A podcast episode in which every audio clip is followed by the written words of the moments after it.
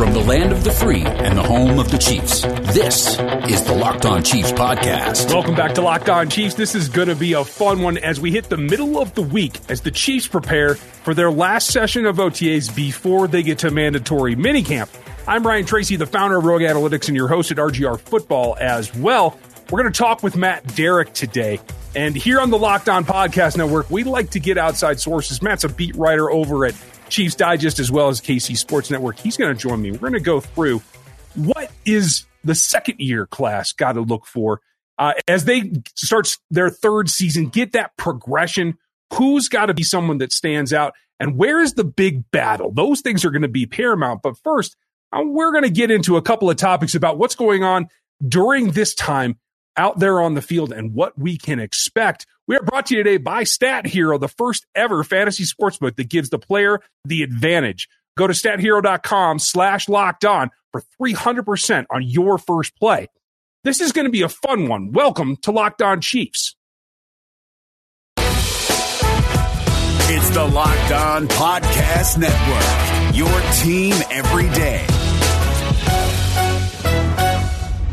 From the land of the free and the home of the Chiefs, this is the Locked On Chiefs podcast.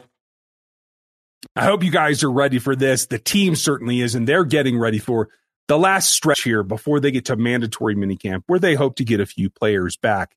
Um, like I said in the beginning, we're going to get to where the position battles are. One in particular for a guy that I, I'm kind of pulling for when we get on with Matt Derick here coming up in a little bit.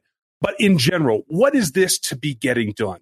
At this point in OTAs, it really is, for all intents and purposes, really working on the passing game. There's no physicality up front with any of the lines or anything like that. You're not working stunt packages. This is pretty vanilla stuff in terms of what the skill position players are trying to do against the defenders. And it's a good time for experimentation. It's a good time for rotation and trying to get as many reps in for every level of your roster. And the rosters are big right now.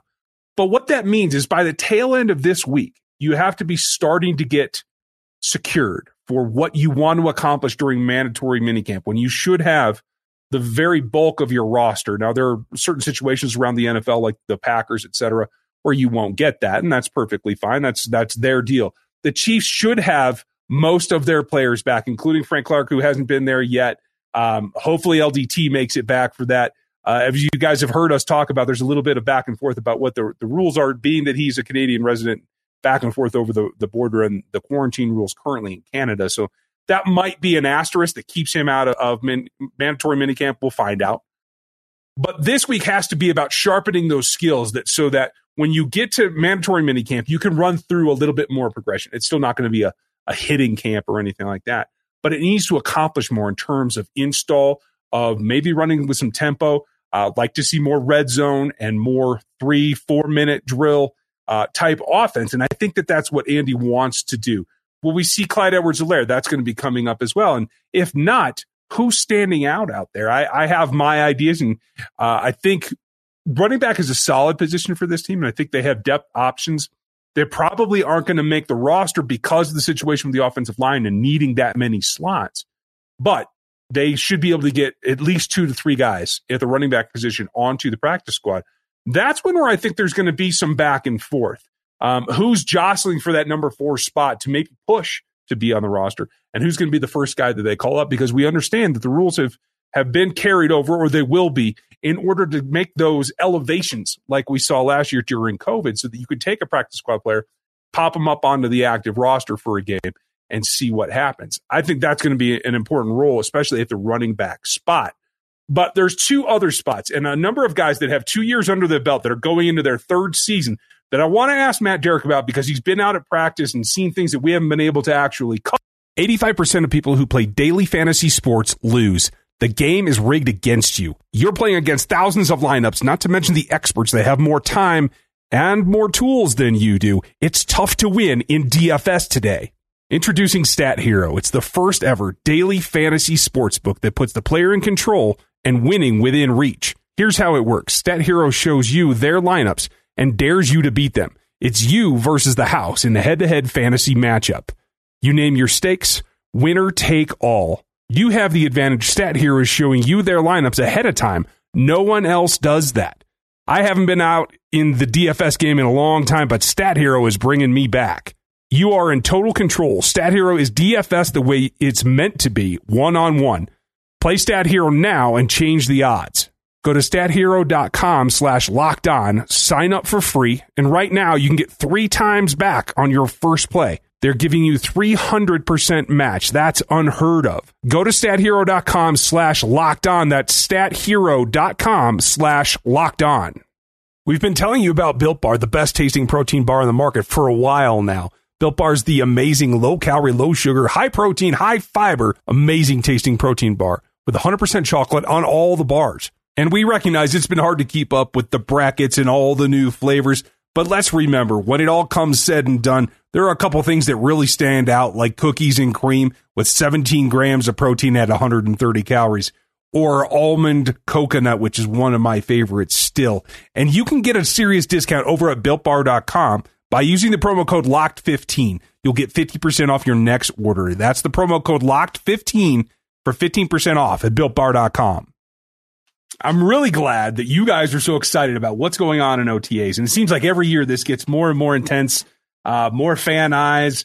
There's less media this year. And that's why we have to get with Matt because Matt Derick of Chiefs Digest and KC Sports Network knows what's going on better than I do and honestly better than most. So how are you, Matt?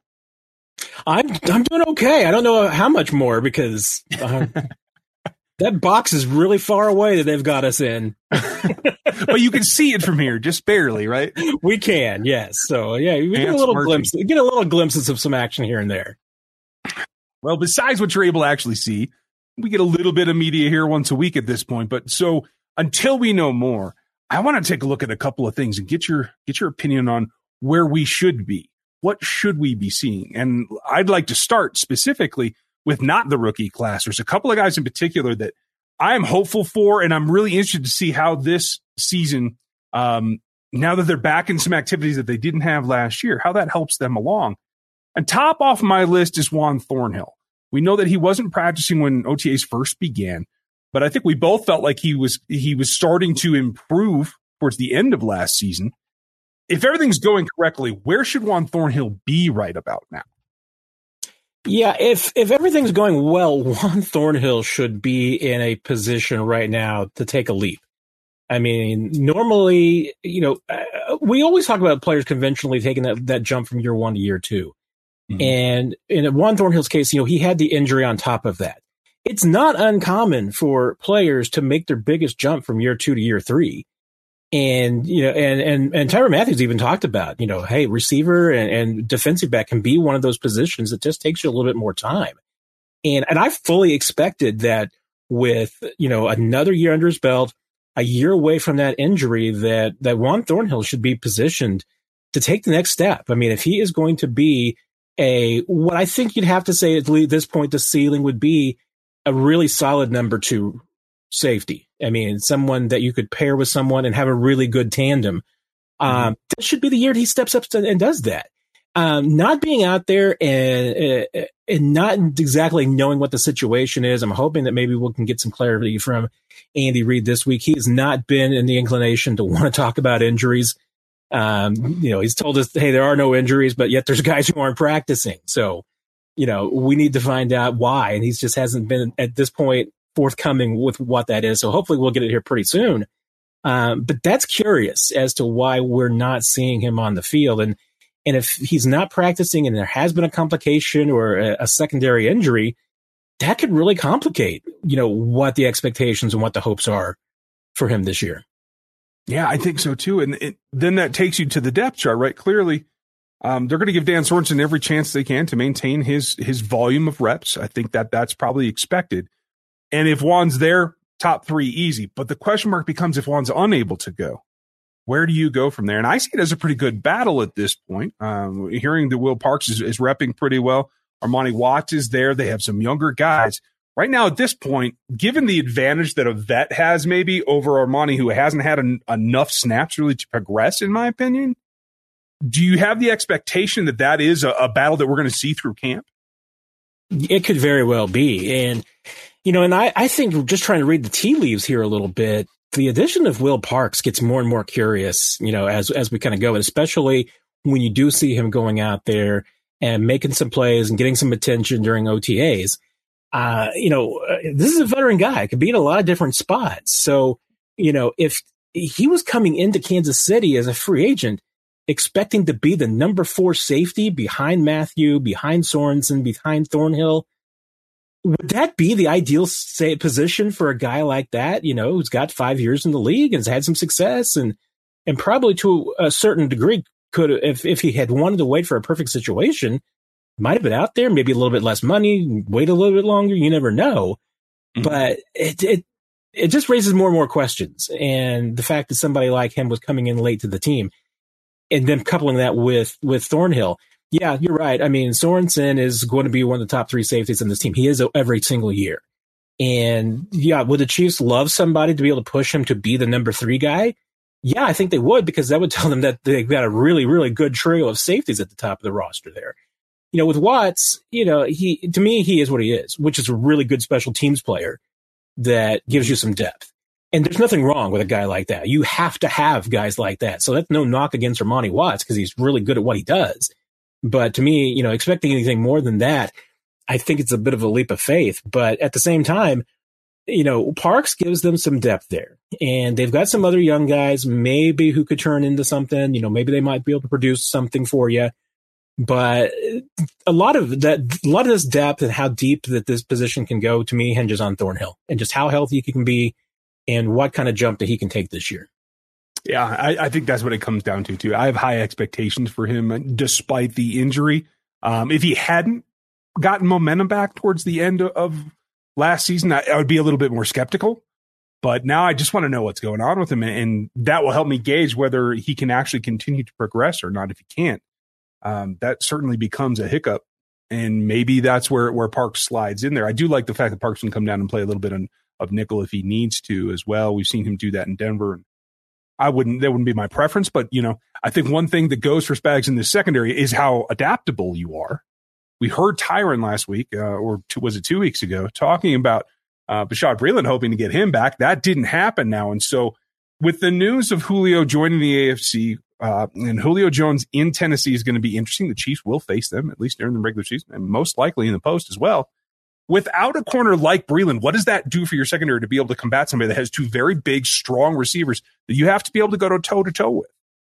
Yeah, I, to me, it, it raises some really potential questions about, you know, how much faith that the Chiefs do have in this young corner group. Um, you know, remembering uh, once again at OTA is a complication of this is that, you know, Charvarius Ward hasn't signed his tender agreement, tender contract yet. So he's not there. Um, that's not a concern. I mean, he's going to show up, but it's not uncommon for a fourth year guy with a tender in a situation like he is, who would be on the cusp of a, you know, a, a long term extension or free agency next year. Not uncommon for a guy like that not to be there right now.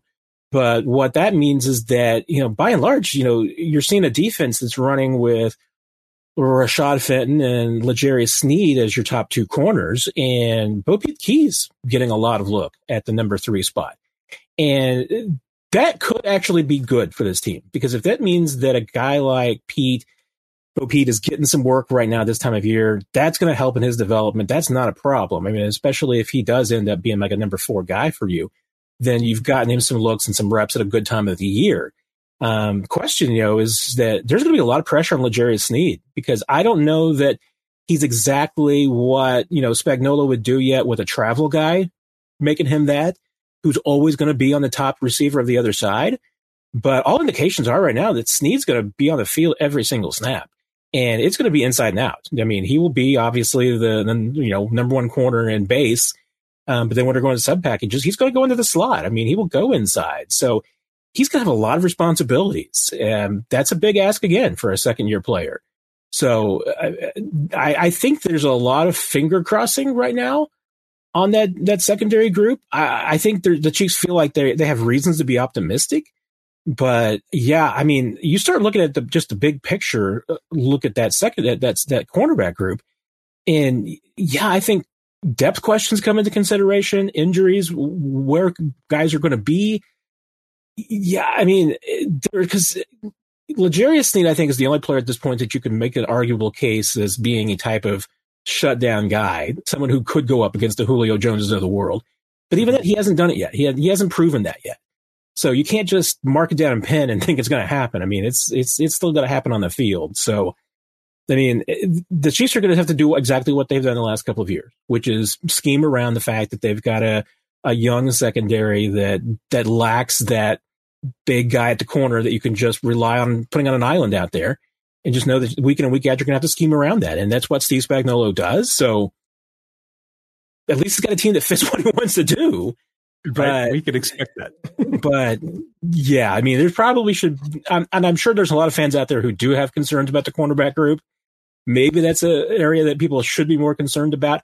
But at the same time, you know what the Chiefs were telling us all off off season with the actions with Bashaud Breeland is that he didn't feel like the Bashaud Breeland was going to make a difference. And you know what? I mean, you look at you know they basically to a degree swapped out Bashaud Breeland for Mike Hughes, and yeah. is that going to be the good move? I mean, only time will tell. Yeah, we're going to have to see that.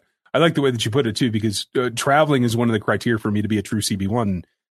The problem is that CB is the most volatile year to year performance position on this roster, and so it's going to be challenging. And injury plays into that. When we get back, I want to talk about another guy that's coming off of an injury and what it means for his position group. We'll get to that coming up next.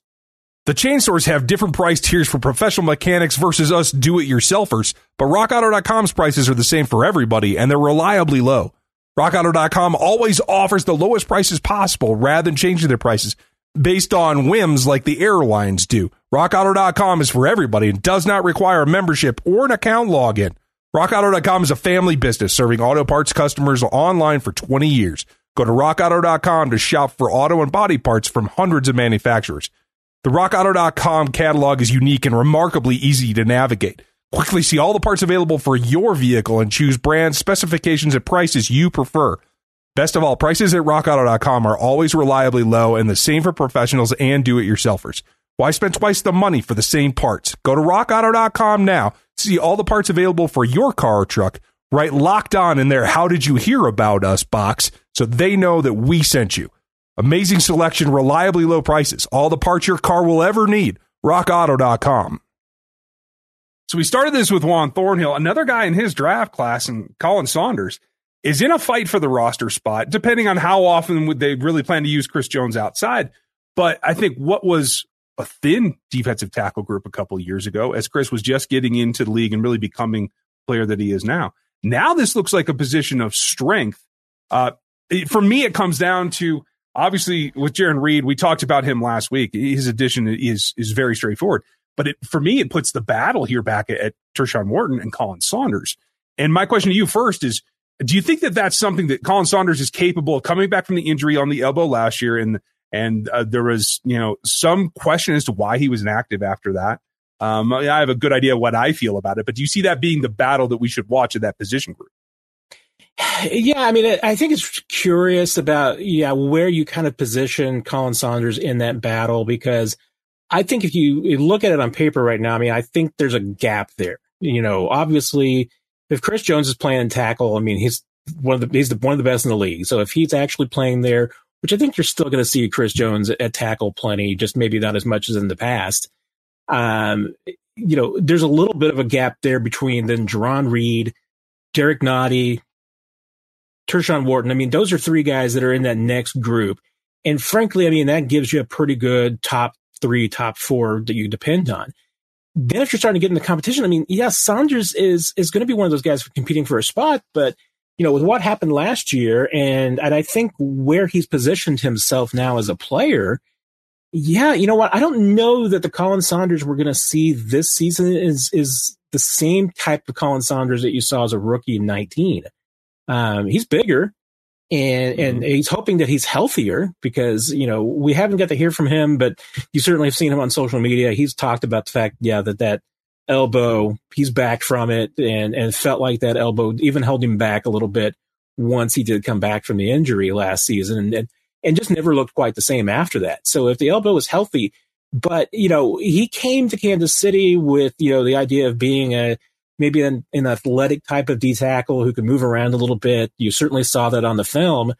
But, you know, now he's really kind of become looking more like a run stuffer. I mean, he's looking like the kind of guy that you're putting out there to eat up blocks. You know, he's the kind of player at this point that if you're going to pair him with a Chris Jones, it's with the idea that, you know, hey, this is a big guy that you're going to have to move out of the way in order to run the football. Or if you want to be able to open some things up, you're going to do that. But that he's also a guy who could eat up space for, for guys like Jones and, and guys like Wharton and, and Reed to operate. So I think you're going to see a different Khalen Saunders. The question is going to be, is it a Khalen Saunders that's good enough to crack that rotation? Because I, I think that, that that top four, I think looks really set. How far they are able to go beyond that. I mean, I think, I think if there's a position group fight, honestly, it's probably for whether they're going to keep five tackles. And Saunders is, is one of those guys. And that, once again, that brings into question. I mean, are you going to be counting Chris Jones as a tackle or not? If, if you are, right, then it makes it a little bit, you know, that's where the line moves. If he's not, and you're just considering Chris Jones as an edge, then yeah, the Chiefs are, I think, are suddenly feeling pretty good about their top three. But Saunders is that one that's finding himself in that fight for maybe those last one or two spots. And, and that's a good way that you put it. If you do still live Chris as a tackle, and you look at what they have to do on the offensive line, a lot of times, and the nice thing about being a back to back Super Bowl participant is that it's tough to see new cracks on this roster. Like you have to project based on who's been there, right? So, given what they have to do, do you think that they can afford to keep five D tackles on the 53 when they initially go for week one? Yeah, I mean, to me, it's it that would be tight. Um, especially, you know, you you know you're going to be keeping a guy like Kaindoh on the, the defensive edge, and I, I think I'm sure a guy like Mike Danna, you're going to be keeping Taco Charlton, Frank Clark, Chris Jones. All of a sudden, you know, you can probably get up to five defensive ends that you feel like you're going to keep. And now you haven't even gotten into some some guys that are developmental players still who are fighting for spots like Tim Ward and Demone Harris and this kind of thing. So Chiefs are definitely much more deeper. If they were going to keep 10 defensive linemen, it would be much more likely they would keep maybe five defensive ends, four defensive tackles, and Chris Jones. But even then, I mean, if you start lopping one off, you know, defensive tackle might be the one you lop off there. Yeah. Um, and especially, I think you're right. I mean, I think it's going to be tighter because I fully expect that if everybody comes through this healthy, Chiefs are going to keep keeping at least nine offensive linemen and maybe a tenth offensive lineman. And if that's the case, there's uh, yeah, keeping keeping an extra defensive lineman becomes almost impossible when you get down to numbers crunch. I, I, find it very interesting to see how that's all going to work out. We're, it, it's going to be, I think, an argument between the coaching staff and the front office and like how they're going to get down to that number. Let, us hope that they get an extra roster spot and we'll see how that works out. But Demone Harris is interesting because he looks bigger to me. He's listed bigger. Is that specifically, um, in your mind, an adaptation to try to fit more of the Spags prototype to make this roster? Yeah, I think it might be. I think it's also, you know, he's he's had a couple of years in this system now, and you know, I'm trying to remember. I know when he first came in the league, he was with Baltimore, and you know, and they were really trying to, you know, make him more of a three-four type of edge rusher, which is a little bit different. So when he got to KC, you know, they had to kind of change his game a little bit. And he's a smaller school guy from Buffalo. So I think maybe it's just a combination of a lot of different factors that, you know, that Harris has been kind of one of those guys who's been transitioning from one type of player to another over the first couple of years of his career. But you're right. I mean, you, you look at him right now and you are looking at a player who I think looks a little bit stronger out there on the field. Certainly, I think looks more comfortable. I mean, you know, just even from, from my far distance on the sidelines. Through the practice.